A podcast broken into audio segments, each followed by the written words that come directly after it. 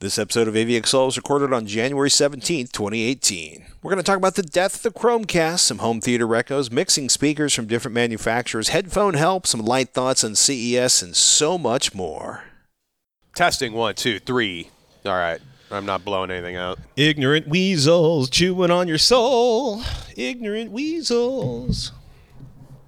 Do you have speed? Yeah. Welcome to AVXL, your guide to the best in home video and audio gear, no matter what your budget is. I'm Patrick Norton. Hey, I am Robert Heron. This is a grab bag episode. Yeah.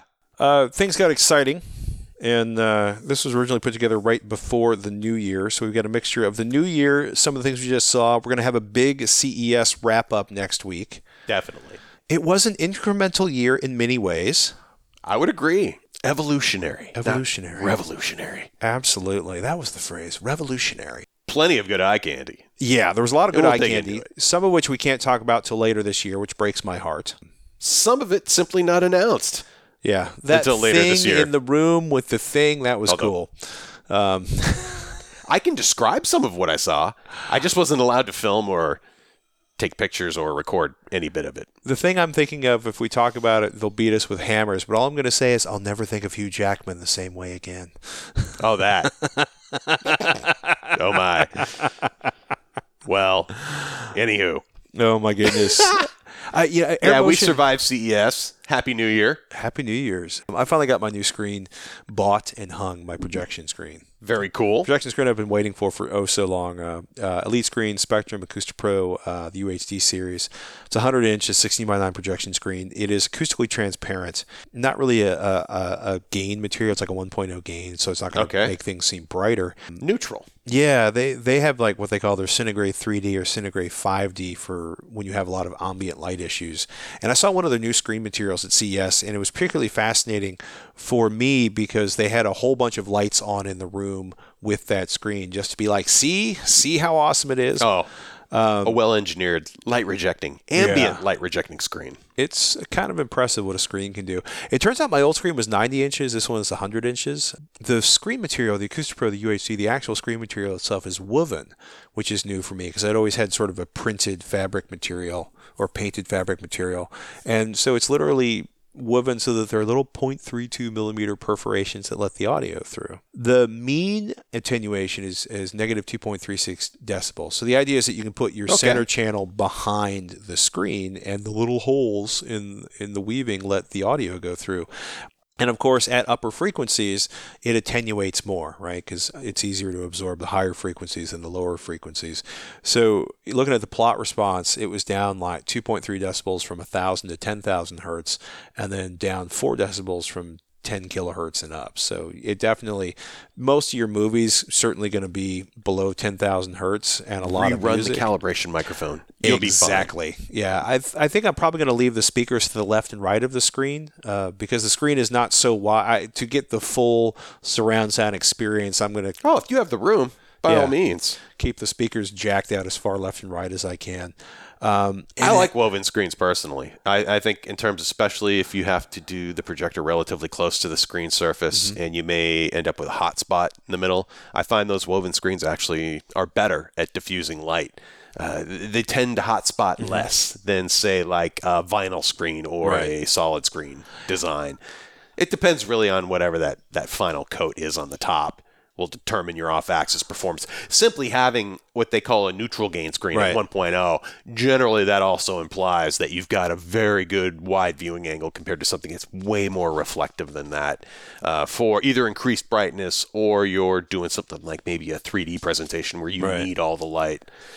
Not even talking about ambient light rejection though. That, that's a whole different price category and everything else. So I'm, I'm sure it's uh, I'm sure it's confirmation bias at its at its highest level, but I feel that the blacks are a little bit blacker with this screen, in part because uh, this material seems to be a little bit darker than the, than the old material on my screen. It's certainly not like looking at an OLED. I thought about that a lot as I was staring at OLEDs at CES. I need to redo the calibration on that projector since you have a Oh. new screen with new screen material. I will totally take Probably you up won't take much tweaking, but it would be good just to check it.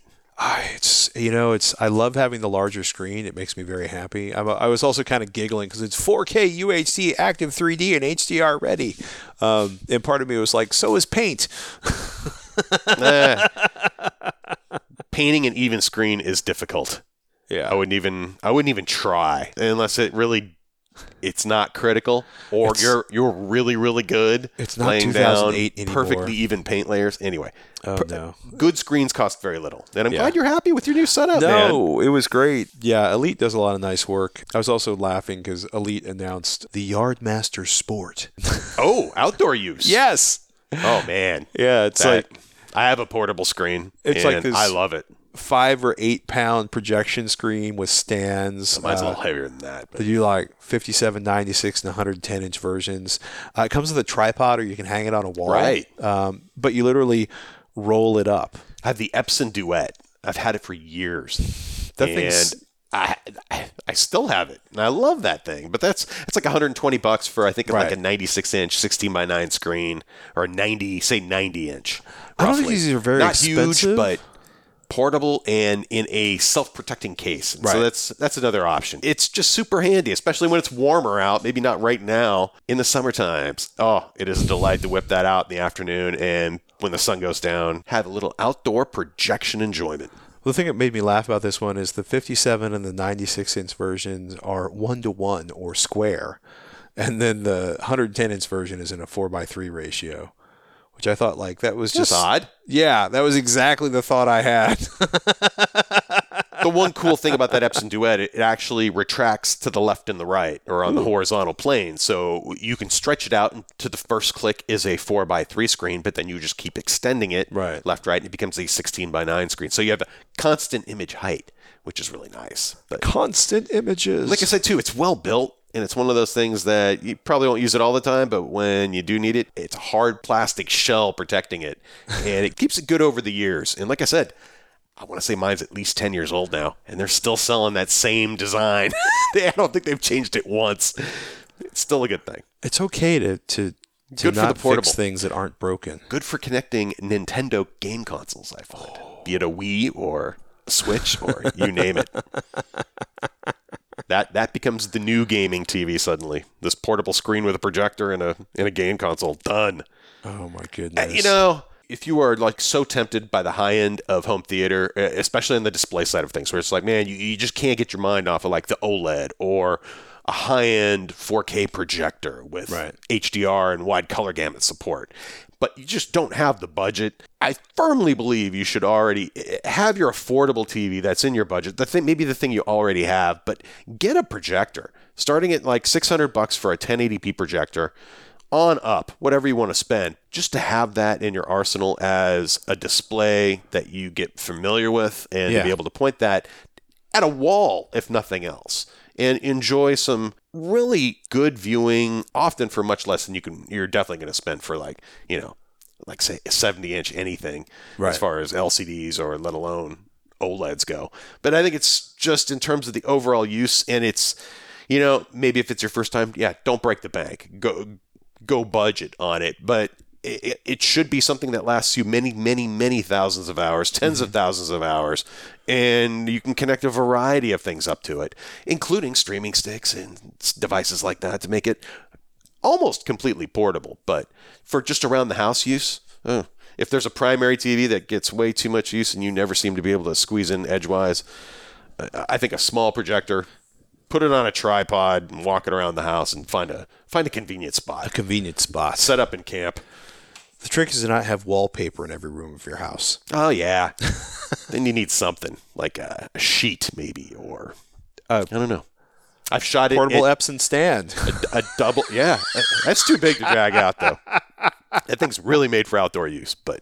I've, I've closed two double doors and just shot it up against the although they were lightly colored in terms of their paint job. But anyway, You know, sometimes don't you- dismiss projectors. no, All, and all tons of fun there. and there's some really inexpensive ones. I mean, the you know the, the eight dollar ones on on eBay or Amazon are are, are going to require you to be in a very dark room, and you know the screen's going to be. Oh like, yeah, it depends on the room lighting, Yeah. of course. You can't do it with like I was just thinking somebody all was the like. lights on, but Somebody was like, my friend's like, oh, I just ordered this thing off of eBay, and I'm like, hey man, I hope you can use it, you know, without having to turn the lights off and you know have it sitting three feet. But even a wall. projector like yours, which is around, I think it was over 3,000 lumens Yeah. at max, that even with the curtains wide open, as long as the light wasn't falling right on the screen, was still entirely usable. uh, Yes. without a doubt. The colors are a bit more saturated with the sh- with the you know blackout drapes pulled though. Oh, with oh yeah, the, the bane of anything really is if the light's going to actually strike the screen directly, and then it becomes eh, then then maybe not so much, but Then OLED becomes really awesome. Maybe you don't want a TV in your bedroom, but occasionally you do want to watch something, and if you happen to have a nice blank wall at the foot of your bed. I can't tell you, man. It's like uh, throw the projector down at the foot of the bed on a little stand and, and just kick back and Not Grab the the bowl giant of popcorn LG signature taking up the entirety up. of your dresser. anyway. I'm just saying. I had a, a what I will affectionately call a disappointing experience. Um, it happens more often than I'd like, where a venerable and respected and in, in many cases personally beloved headphone manufacturer decides, you know, we need to do an earbud for the kids. The kids love the earbuds. We've got a brand.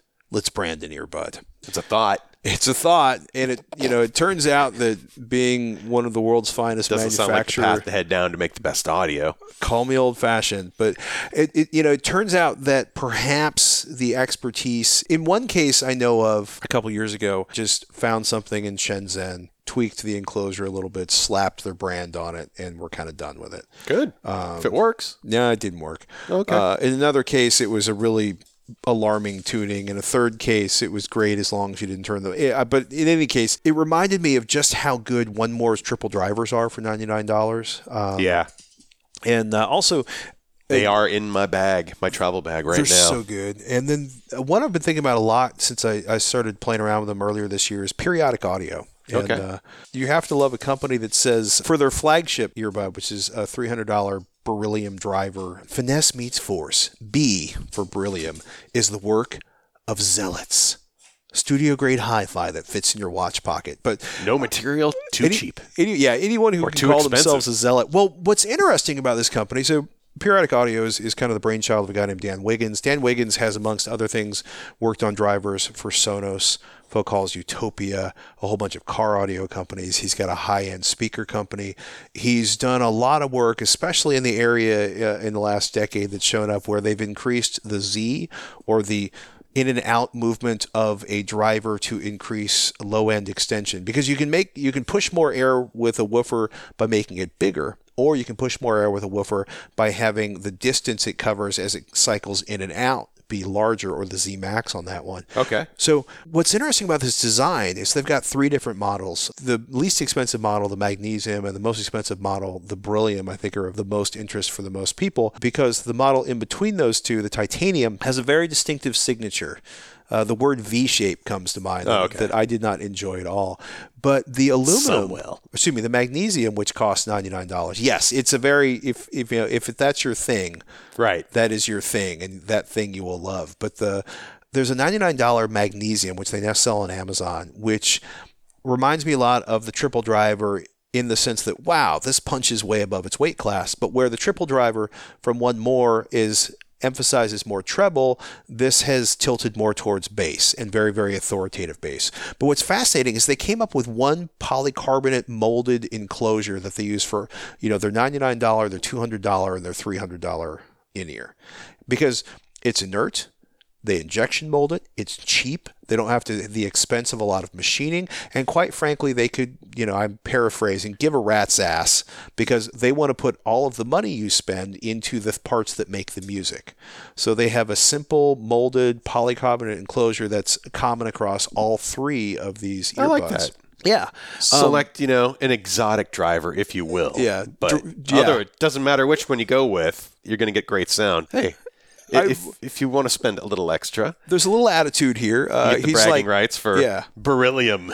He's like, no, he's like, we didn't put a cheap mic on it. We don't care about mics. Just hold the phone up to your face. Exact quote. Just hold the phone up to your face. Um, there's no one thing I would like to see is maybe, a, you know, I'm probably going to put a, a little notch on one of them because it's kind of very elegant, but you have to be able to see. So when you're putting your earbuds in the dark, one of the grills is colored red, and that's the right earbud. Oh, well. so as long as you can, as I'm long as to there's having the light, controls and the microphone on Yeah. that right one. the $99 magnesium is really impressive for the money. Uh, it's it's probably you know, depending on which day, first or second with the 1MORE triple driver. If you like bass more than treble, it's an excellent alternative to the triple driver. Very authoritative bass, a really, really beautiful low end. And they have the $299 Beryllium, which has a lot of bass, really, really clean, detailed mids and highs. I'm really impressed by that. Listening to this and listening to 1MORE's quad driver, I was thinking a lot about how many earbud manufacturers there are at the high end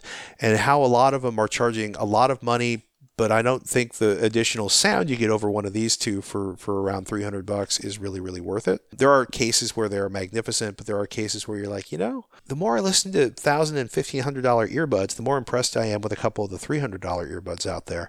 Uh, really cool about thing about these, uh, they come with a five year warranty. Engineering nice. teams, yeah, they, they seem to be holding up really, really well. Um, I'm looking s- over the specs right now. Yeah, they get a little deep in the specs. And for amusement, they actually put the specs of the physical materials of magnesium and beryllium in there too. So beryllium. When I, they say nozzle diameter, is that the part that is actually delivering the sound yeah. into your ear? So when so you, they look similar in the sense of the sizing, in terms mm-hmm. of how big that driver is that you're placing within your ear, to something yeah. like the 1MORE, a little on the larger side compared to say like designs from Shure, which use a very thin pipe right. that ends in the ear tip that you place in your ear. It's it depends on your ear size. Yeah. In general, I find larger ears have way easier times with these in terms of finding a good fit. Otherwise, even with the 1MOREs though, I I end up using one of the smaller tips just to ensure I can get it in far enough to get a good seal for when I really need isolation in either a travel environment or just for general use and I really want to hear the content with minimal background distractions. Right. So, but still, I think for the price, that is right in line of what I'm looking for. I want something like this almost explicitly for use with a phone. Mm-hmm. It would be really nice to have a microphone built into it and some kind of a control. Part of me is with you, but the um, price is if it's competing with something more on the higher end in terms of yeah. the listen. It's really about the listening experience and what this is achieving. You know, you'd have to spend two, three times more to get something equivalent. That's where I see maybe for the audiophile side of it. If, if you know if, if the most important thing for you is the music, these are a really really interesting choice. I mean, don't get me wrong, having well, it's a, also that and the Google Assistant button. It's all about that Google. Where Assistant am I? What's coming up at one o'clock? Am I still in Vegas? Where's Drake? Google, where's the, Drake? He doesn't come on till two a.m. Anyway. I thought it was three. Um, Maybe you know, might have been. Yeah, it's it's that's uh, next week. Oh my goodness! You know, it's cool. Uh, yeah, I like periodic to, audio, ninety nine, two ninety nine. Really impressive. Sweet. Um, you know, I, I wish they had replaceable the cables, but go titanium. Yeah, they're. Uh, I think if you're deeply into EDM and you don't do a lot of vocals, that will be a magnificent beast for you. Ooh. I mean, I really, really impressed me. Yeah, I'll just leave it at that. Good stuff. I just also want to say I've heard some really ugly remasters lately. And we've talked about it before, but the whole idea of the loudness wars where they compress the dynamic range and there's usually a lot of clipping and, and instead of having lots of lots of piano and lots of lots of forte dynamic range is tough it depends on you you have to have a pristine listening experience to Yeah. really appreciate it to begin with so I appreciate compression for things like spoken word or Yeah. and for a lot of music unless you are taking it to the point where you're actually clipping information and destroying or you're altering tracks which maybe have very low and very high portions on purpose and very purposefully and it's changing that Yeah. experience I maybe mean, a huge part Yeah. of classical music is the dynamics. A huge part of some rock and roll songs is the dynamic. And when you go from like, you know, piano, very, very quiet, softer than a speaking voice, to forte, which is speaking louder, forte, forte, forte, which is yelling, you lose a lot of the impact of the song and the artist's intentions. You lose a lot of the experience. But yeah, there's also some where I, I heard one recently, and I apologize, I didn't write it down at the time. I just kind of went, oh, sweet, delete expletive. I was playing around with a new music service that I've been testing out, and they're not quite up to speed in America yet, so I, I don't want to get into it until they're really available. But it was interesting because they had, for example, both the original master of Rage Against the Machine and the 20th anniversary remaster of Rage Against the Machine. And listening to that 20th anniversary remaster of Rage Against the Machine got me thinking about the loudness wars and about how many albums that have been completely screwed up in remastering. Because usually they get it's been remastered. They're dealing with all of that terrible acoustical crap that was on the original recording. And in some cases, yes, they do amazing. It's kind of like in some I mean, cases they compression for the sake of compression. Yeah, Or- or, for basically because well, if the the story I was told er, about the Rage Against Machine album in particular is they were flat out told if they wanted to keep the amount of radio play up and thus keep the amount of money coming in for the royalties on that, they were going to have to throw a whole bunch of compression on that because so much of FM radio is keeping it at a particular volume constantly. They don't want anything it's not, and if you're not at that intense volume, if you don't fill the sausage, as you look at the waveform where it's just flattened out because Well, they clipped off a, a bunch. good idea. No, Now, compression's great for a lot of things, Yes. especially spoken voice. I find that i- unless you have a pristine listening environment Right. where you can clearly hear a very quiet passage followed by something much louder, a little compression can make that a lot more listenable. the midnight or, or night mode on your AVR, right? Th- that's the AVR applying compression so that the explosions are at the same level of the whispering, so that you don't blast your children into consciousness at two in the morning. Totally. For less than uh, pristine environments, it's a must. But if yes. you're taking it to the point where you're killing information, say at the very loudest portions, Right. if you're clipping that information, just like you would in a video signal, if you're destroying some of that information or if you're significantly changing the way it should sound according to the artist, uh, what the hell are you doing? Well, yeah, Stop that. Yes. well, they're not going to stop it. Well, it, it- there there was. I don't. I mean, man, there's like a. That's probably like the most famous example, is that 20th anniversary re-release, that remastering that just sent it to hell. Yeah. the But remaster you from do hell. that, and you're going to incur years of wrath from people like you and I and everyone else who will just point that out, going, "Okay, here's exactly what you don't do."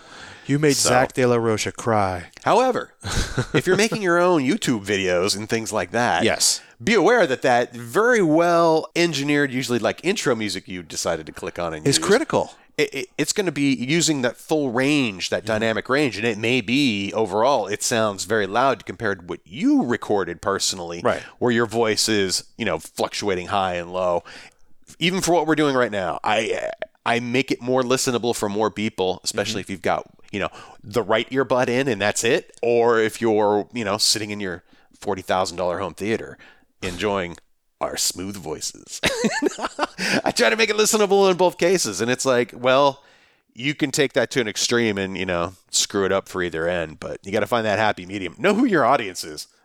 You know, Yeah. No, it's. I think um, it's more important that people hear every word we say, Yes. rather than uh, for podcasts. There probably should almost always pure be a dynamic range of our voices. But we're also. I mean, now we're not a for cinema, for for presentations, for music. For music. I think it's very different. But it uh, again goes back to the that listening environment. Well, a lot of the experience of listening to classical pieces, or you know, for example, that Rage Against the Machine album, is how they play with the dynamics from going like you know piano to forte to going from soft to loud, and that radically impacts a bunch of squirreliness on the guitar. Then all of a sudden, like everything jumps on top of it, and that that was intentional. The artist created something, but hey, Um, but if I'm listening to this in my car and the windows are rolled down, hey, you better crank that up. Or, or the, well, hopefully you have done nothing to the original, and the audio playback system would realize, hey, you're in a really noisy environment. I'm gonna compress the crap out of this so you can actually hear some of it. While the sirens are coming up behind you and the lights are flashing and all that. oh my goodness, yeah, we- talked about you, it man. before, but I just I do. I, I just You're was- right. You are absolutely right. I was just like, what did they do to this poor album? There should be like just a top 10 audio engineering shame list. and that, that should be right up there. I think top three. There's probably something worse, but I'm sure certain audio engineers would look at you and smile serenely and say, yes, me and my zillion dollars in the bank and the little tink into my bank account every time that track is still played because of what I did to it. Let's just say I, I, I continue to squirrel away the pre remastered version of Rage Against the Machine. You know, much like someone I, know probably had. have the original. I doubt I bought a remastered anything. I had some problems with people borrowing CDs. And I'm telling you, the day I learned how to rip a disc. That was the first thing I did. Never Everything again will I lose my precious. Anyway. Precious. Uh, G squared emailed ask at avxl.com. Hi, Robert and Patrick, longtime listener to AVXL and TekThing, and proud sponsored of both via Patreon. Thank you, G squared. Appreciate all the info and advice that you guys provide. I have a home theater dilemma and would like to hear your opinions. I have a Vizio 80 inch 4K, no HDR, a Denon X4500H receiver being fed from an NVIDIA Shield, and a Sony UBP X800 UHD Blu ray player. Most of my viewing is Netflix and Plex, both via Shield. The speakers are 3.1 Zu Omens and an Outlaw 12 inch subwoofer. I'm trying to decide if it would be worth the effort to try and add rear and side Atmos speakers, and if it is worth the effort, what speakers would coexist or complement the existing Zu Omens. Should I try to find Zu products, probably expensive, or go with something less expensive, ELAC or question mark, question mark, question mark? One concern is that the system is sideways in one half of a rectangular basement room, 19 by 22, giving me an effective watching listening area that is 19 by 10 with one side being open.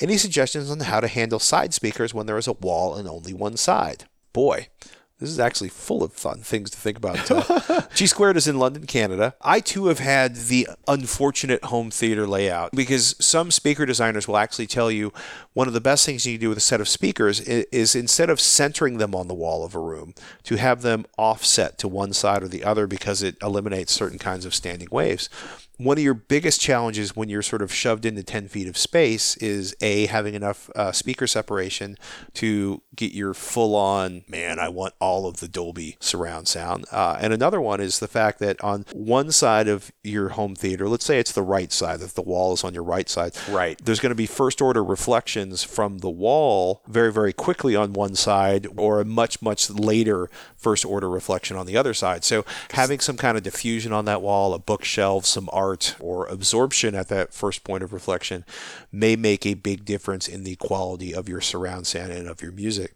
matching speakers i used to be very like you must have speakers from the same lineup from the same manufacturer or the baby jesus will come from the sky and beat you with a hammer Yeah. and generally speaking, I, I will say that I prefer not makes to life mix a little easier Yes.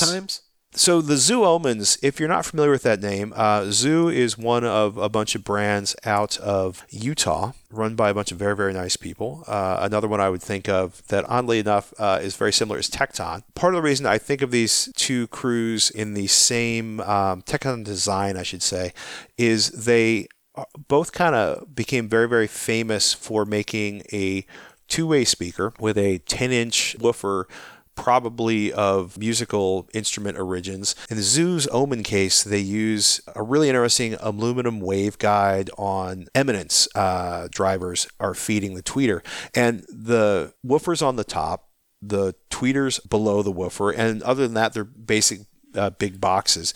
Tekton uses a traditional ported design, and the Zus use a really, really cool system to emphasize the bass that I'm not even going to begin to try to explain because it is interesting and complicated, and I will put everybody to sleep almost immediately on that. He's dealing with looks like a nine-channel amplifier, Right. and he has a three-one setup now. And the question is, should he add more speakers? Uh, yes. And Yeah. if you if you want to transform this into, I'd be curious, could you do something like two channels for Dolby Atmos? And if so, sure. I- it looks like you already have the AVR. Yeah. So it's simply a matter of it sounds like you want more speakers. If nothing else, get yourself up to at least five one or seven Yeah, one. my first thought is is rear surrounds are an excellent start if for no other reason you can have things blast out of the screen towards you and then they get picked up in the rear speakers and that's a big part of surround sound. I don't know if I'd go to seven dot one, but certainly I would I would add the rear surround speakers. And then if you're doing all of this, and you can find some appropriate speakers for the ceiling, Yeah, heck yeah. it was funny. Uh, I was I like having those channels high in the sky for tracks that support things like Atmos, or be it the latest games that can take advantage of it too on certain consoles. But you know, Zu does full surround sound speakers uh, or like a full surround sound set. It is a uh, problem is you're you're either going to need speaker stands for Yeah. depending on which way this is all facing. Ideally, you'd have it facing into the back of the room, and then at least you could have stuff on the walls on Yeah. the sides. It would be symmetrical that way in terms of the viewing area. But I mean, if money was no object, like it almost really doesn't matter. ideally you would have like another pair of omens for the rear channels or maybe the dirty weekends which is a speaker that uh, Zu when they upgrade drivers for people they keep the old drivers and they put them in the dirty weekends and it's a thousand dollar pair of speakers But if it'd be possible to audition something else, if it comes pretty close, I think it would make a good addition, especially if you're buying them like by the pair at least. Yeah. I I would just single say- speakers randomly selected, but part of the challenge is there's so many speakers out there and they sound so different. For the front three speakers, the, the left, right, and center, those I would want to be very, very closely matched because And things get really squirrely if they're not. that's what it looks like. Um, so for the rear surrounds, I would be less critical. And yeah, you know, you could pick up a set of ELAC debuts and put them on stands, or you could try, hang them from the ceiling. you know, those reference mini lures might actually be an interesting. Yeah. Wow, those are down to they they're on sale right now for five hundred seventy five dollars a pair. If you want a really efficient I mean, if, speaker if you're just simply really looking for good, permission whether or not this is a good idea, I would try it. Yeah, it's it's going to take work, I guess, is what we're saying, because you're going to try stuff. It'll work or it won't work. It's easiest to just buy like, okay, I have five speakers, they're all matched, and I'm done. Um, and acoustically, that room's going to work like the full sized room. Just because you're only Yeah. using half of it for your setup, it's still going to be acoustically influenced as if it were the, the full sized room. And that's where you want to make sure take that calibration mic out, set it up carefully. And do the run through with your Denon amp. Take care of it. I think you're going to end up with some pretty good results. Yes, and I think it will surpass your current setup. And you could do it for I th- on a budget or beyond, depending on however you want to do it. think about what defines those Zu Omen speakers for you, and then look for something that is similar and maybe less expensive. Man, there's there's a lot of good speakers out there, and it's worth spending some time uh, listening to them. I mean, you got a really great foundation for a system. We ran into Michael O'Neal from the Solopreneur Hour. He does a, a podcast called Beginner Audiophile, and I think he fanboyed out on Robert. Um, but he had just picked up some Micca, which is an inexpensive Amazon brand, uh, ceiling speakers. They're like either ceiling or in-wall speakers, and he used those to set up Atmos in his home theater, and he was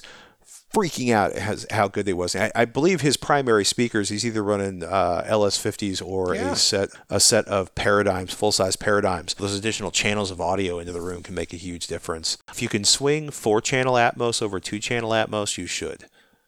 I just want to say that. Oh, without a doubt, more more is better. If you can do 24 channel Atmos, I'm not ready money. for 24 channel Atmos. I'm not that strong. What does it go up to? 34 channels? All of the channels. Everyone will get their own personal speaker. Hopefully that helps G squared. And thank you for supporting us on patreon.com slash AVXL.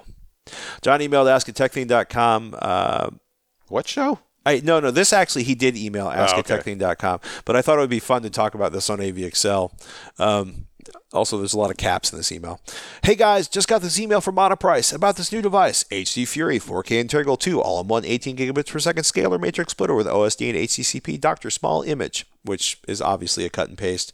If you could do a review on it to explain what it does and if it is any good, I'm wondering if this is a device to add an HDR effect to any and all video content, so your TV will switch to the HDR mode as if it was HDR content, or to benefit from HDR mode.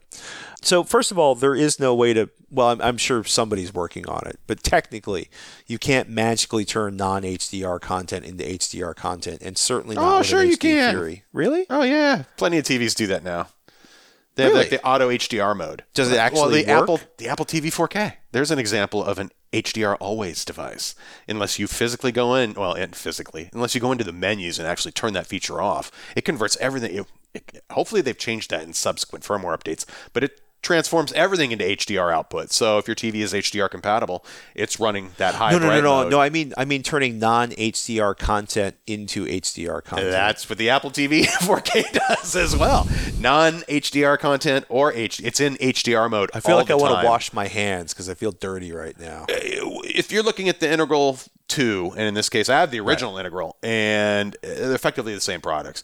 This is a two port splitter or Right. matrix switch in effect, and it incorporates complete control over things like the HDCP for content protection. So if you're dealing with a source device that requires it and a display that lacks it, you could put this in the middle, boom, it's going to work.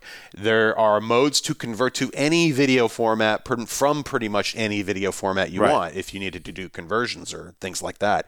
What a few people in the JVC world were doing for projection systems were using these devices to take an ultra high def Blu ray in 4K HDR, simply take out the HDR, leave the color information alone, so you have that wide color palette plus the 4K content, and stream that to the projector. You can drive all of this from a computer or an app on your phone Right. or whatever. It's actually quite a convenient device to deal with. I also used it to convert devices like a 1080p signal generator Right. into a 4K HDR signal generator. All of those values scale quite nicely. So, in terms of conversion compatibility, it's a fantastic device if you actually need something like that. But I don't see That's really what it comes down to. I, I do You're agree. not that- you're not magic. I mean, you can feed this your DVD player and have it spit out, and it's got a scaler built into it too, so you can put in your 720p, you Right. know, old school DVD and have it spit out 4K HDR. But is it truly HDR? if the No, dyna- okay, course that's not. what I wanted you to say. I mean, first of all, HD Furies are really cool. But some people might want that super bright, colorful mode. The TV's going to go into this expanded color palette. It's going to do. Yeah, yeah. See, I'm- I'm No. envisioning one of your magic triangles creating anything. Yeah, So- because I'm seeing like one of your magic triangles where you measure the gamma of a television, and I'm seeing like a little smirch of DVD. That's the the color gamut of a DVD well, versus the original. yeah. and you know how I mean? well that's being scaled out to the larger color palette and to the higher brightness Right. range and everything else. That's to be determined. Right. I You- wouldn't, you don't I turn wouldn't it- expect miracles. Yeah, that you're not turning a DVD into a UHD Blu-ray that's been properly, you know, mastered for for HDR. The scaler in this product may be really good. Yeah. Better than the TV or the display device you're using. So rather than feed, you know, a 4K device, but otherwise, uh, this is strictly for conversion and compatibility. Yes. And if you if you really aren't going to use it for that, there are much more affordable products that do 4K HDMI switching or matrix switching or whatever else you might need. Yeah, considering I wouldn't even bother with this product if you were dealing with analog devices, although I believe it has audio extraction and other features too that things I'd never used on it. I strictly used it to just do conversion to very specific HDR output modes. And for that, it actually, there is some pretty cool software available that allows you to be very explicit about the metadata you're sending to a particular display, too. So if you really want to do some in depth testing and analysis, it can be useful for things like that as well. Yeah. Or And it's you- not terribly expensive. I think it's 250 bucks. You consider a good 4K switch, even a matrix switch is going to be well less than half that. So, Hmm. with more ports. So, the, don't buy this unless you really need it. Just make sure you understand what it is you need to do. Right. And if, It is a cool piece of hardware. oh, without a doubt, It really is. it, it's it's also one of those companies too where it's like oh you, you've got incompatible devices and and the content owners would prefer you not be able to watch that well screw them here you go and in the home theater circles they have smaller products that were more dedicated to say the hdcp side of things that would make it easier to integrate products that were incompatible that cost less than this but yeah, no, I'm, I'm thinking of Chekhov from the Star Trek reboot running into the transporter room. I can fix that. I can fix that. HD Fury can fix that. It's what it's for or if you're really into experimenting with pushing the performance of a particular display device Yeah. that may be limited in some way. This is a way to really kind of tweak one thing yet not the other and still have it all work. Something is going to come out the other end. and it may look pretty cool. Mike B emailed ask at avxl.com. Thought I was going to be able to give you an update on what I'm watching, but I guess not. I saw two of my favorite movies of all time They Live and The Fog, not the stupid remake. They were listed on Blu ray.com forum as 4K and Dolby Vision. I was all set to buy them, and then I saw they were Region B. I was heartbroken. Is there any way around this? He also points out uh, that they picked up a Dragonfly Red and he wants to get a decent set of headphones. Uh, he was thinking about uh, Sennheiser's HD650, Hi-Fi Man's Sundara, or perhaps HiFiMAN's HE560V2. One thing is, I never owned open-backed headphones before. Would you recommend a close back over these for around 500? The main thing I'm looking to do with these headphones is put them on when I get home from work and get lost in some Pink Floyd. Region control. Blu-rays, right, can be region encoded. It's it should be printed on the back. Region A, Region B, Region C. Region A is North America, South America, U.S. territories, Japan, South Korea, Taiwan, and other areas of Southeast Asia. Region B is Europe, Africa, the Middle East, Australia, New Zealand, and Region C is the rest of Asia. According to Wikipedia, Robert found, and I found on Sony's webpage, Ultra HD Blu ray discs are actually region free. If you are looking at actual UHD Blu ray discs of They Live and The Fog, they should play anywhere. They should not be region encoded. As far as headphones go, headphones, headphones, uh, I prefer the Sennheiser's HD600 to the HD650 for no particular reason. They're both very, very good headphones. Uh, if you if you read about them online, you hear a lot of people will say that they're veiled. They have the Sennheiser Veil, which means it doesn't have an over accentuated treble or high end. It's quite frankly, as far as I'm concerned, more natural and easier to listen to for longer periods of time without being fatigued. HiFiMAN Sundara, I haven't heard those personally, but there are a lot of people who absolutely love them.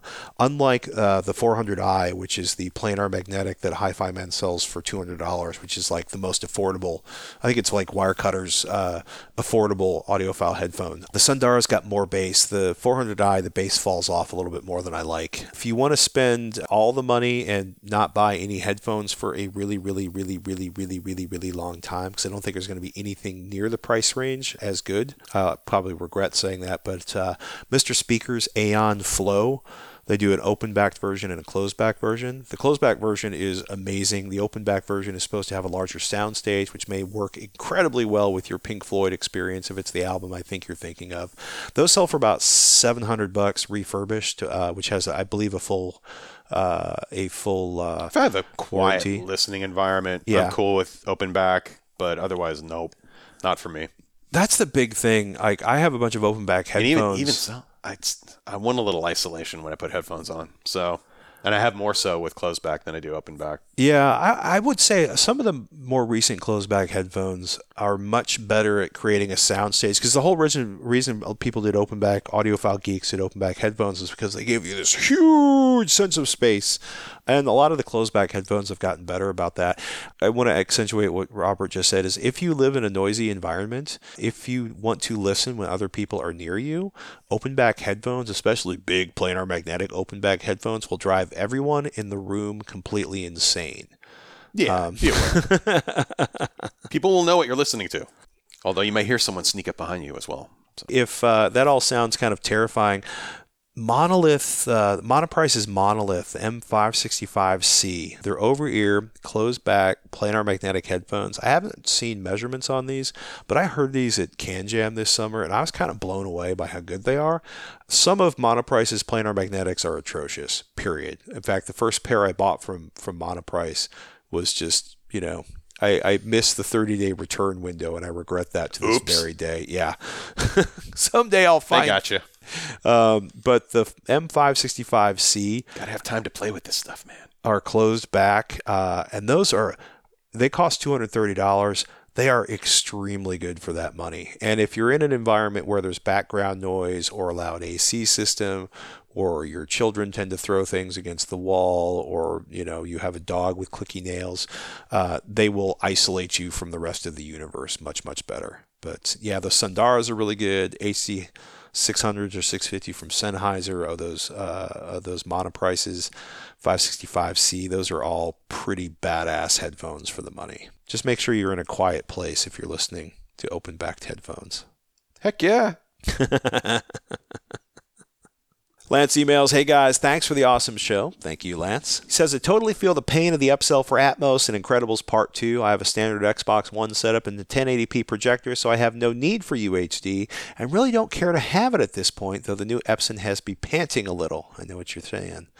I finally arranged my upstairs room into a home theater over the course of about three years. I started with a projector and a painted wall, upgraded the amplifier the next year to an Onkyo with Atmos, then upgraded the speakers to do some tower speakers and some surrounds and have it sounding pretty great. Oh, and added a 120 inch screen for my Epson projector. So good. I finally updated the Xbox One last week to support Atmos, and while Ready Player One did not blow me away as a movie, it did its job in totally selling me on the Atmos setup. I was very impressed with the clarity and isolation to each speaker. I really appreciate what studios include Atmos on a standard Blu ray. I'm sure it's wishful thinking to hope that this will happen more, but maybe UHD isn't too far around the corner for me. Keep up the great work, Lance in Mississippi. We want more Atmos on Blu ray disc too. Could I run the output from a 4K HDR Blu-ray player into my AVR and have the AVR spit 1080p into my projector while preserving the Atmos soundtrack? You have a pained oh, look on your face. no, but you could, unless you have a scaler that would be compatible with doing Right. that built into either the Blu-ray player itself, the UHD Blu-ray player, or the TV. Or you can just go right to Amazon and get your Atmos audio soundtracks, or stream it, so you don't have to deal with the disc-based madness. Ah. But I want my discs. No, I want hear my deep, rich, saturated colors. There's nothing preventing these companies from offering Dolby Atmos on a fork on a regular Blu-ray. There's But- nothing from preventing these companies from sucking less and giving more to the consumer. Michael emailed ask at AVXL. Guys, I've been fans of you both since the Tech TV days and was elated when I came across the podcast earlier this year. I've been a happy patron ever since. Thanks, Michael.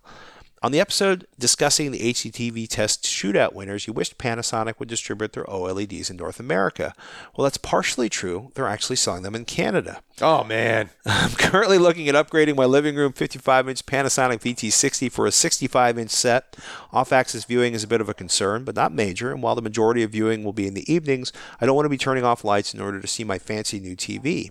Content will be mostly broadcast TV from an STB with some streaming services mixed in and the occasional UHD Blu ray.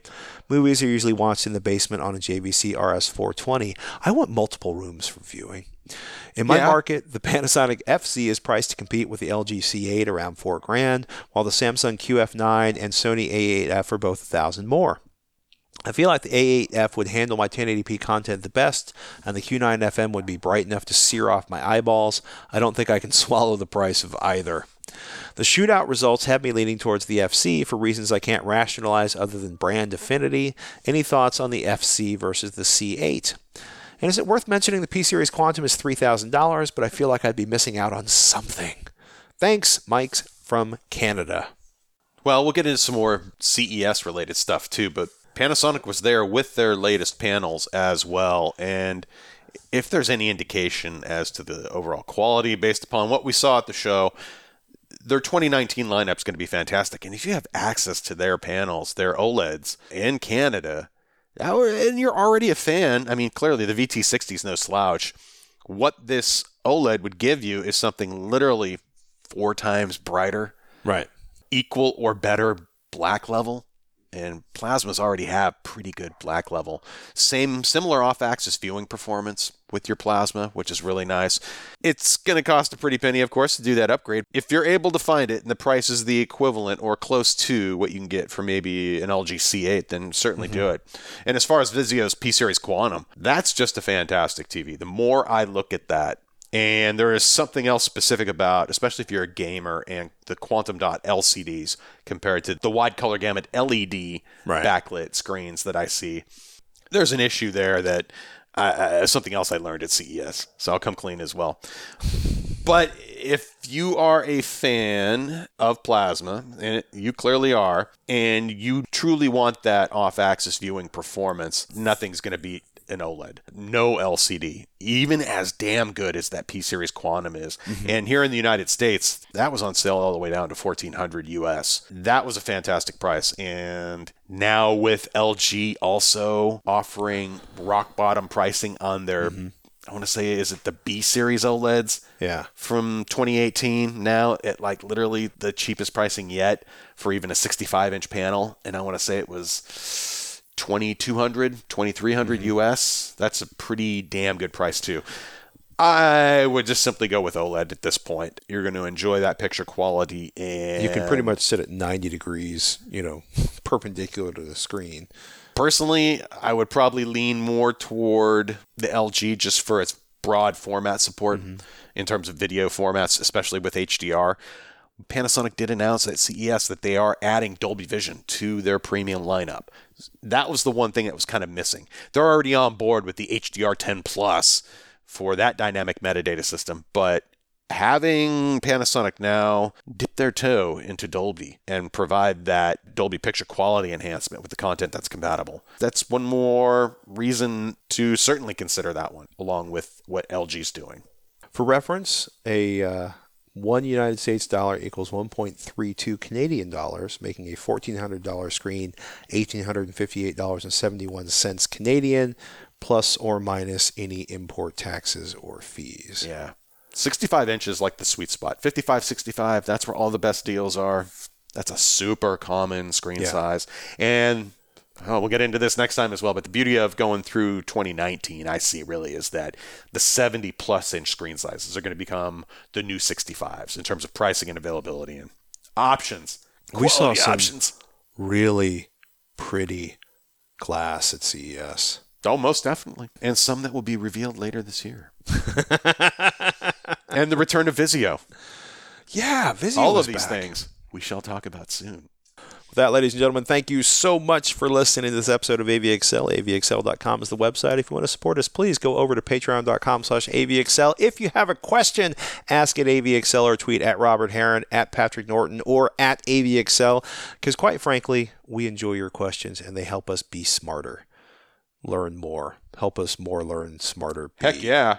Yeah, that's uh, that's the sign that it's time to wrap this episode of AVXL. I'm Patrick Norton. I am Robert Heron. We'll catch next week.